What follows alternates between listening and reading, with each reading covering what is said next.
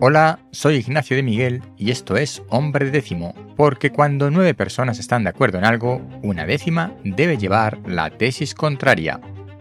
Hoy monográfico sobre el hidrógeno. China podría tener un exceso de hidrógeno verde.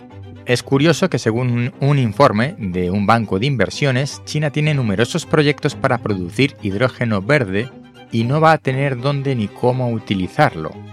Parece que el problema no es que no necesite tanto hidrógeno, sino que no tiene infraestructura para su almacenamiento y transporte allí donde puede hacer falta.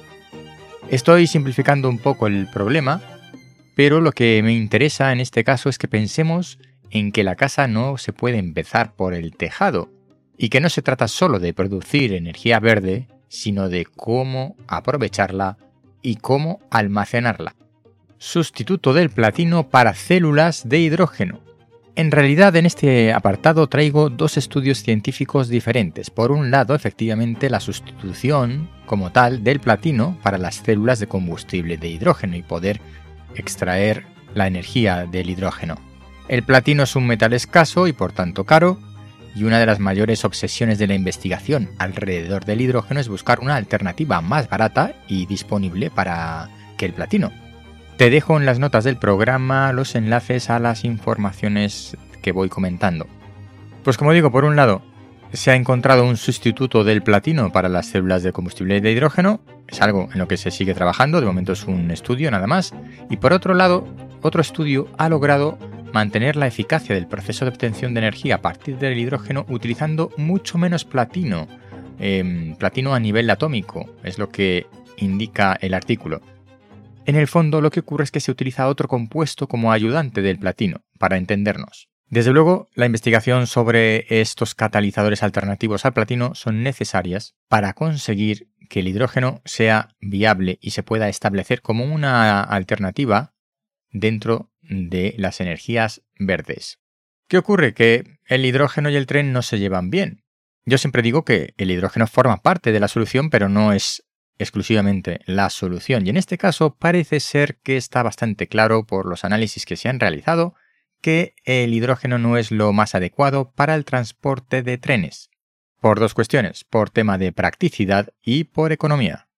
Pues muy bien, para otros usos. Pero ¿de dónde sacamos el hidrógeno? Ahora mismo parece que muchos proyectos de producción de hidrógeno se basan en descomponer el amoníaco NH3, esto es algo que no veo que tenga que ser así en el futuro, pero bueno, parece que es lo que se lleva ahora. ¿Y qué ocurre?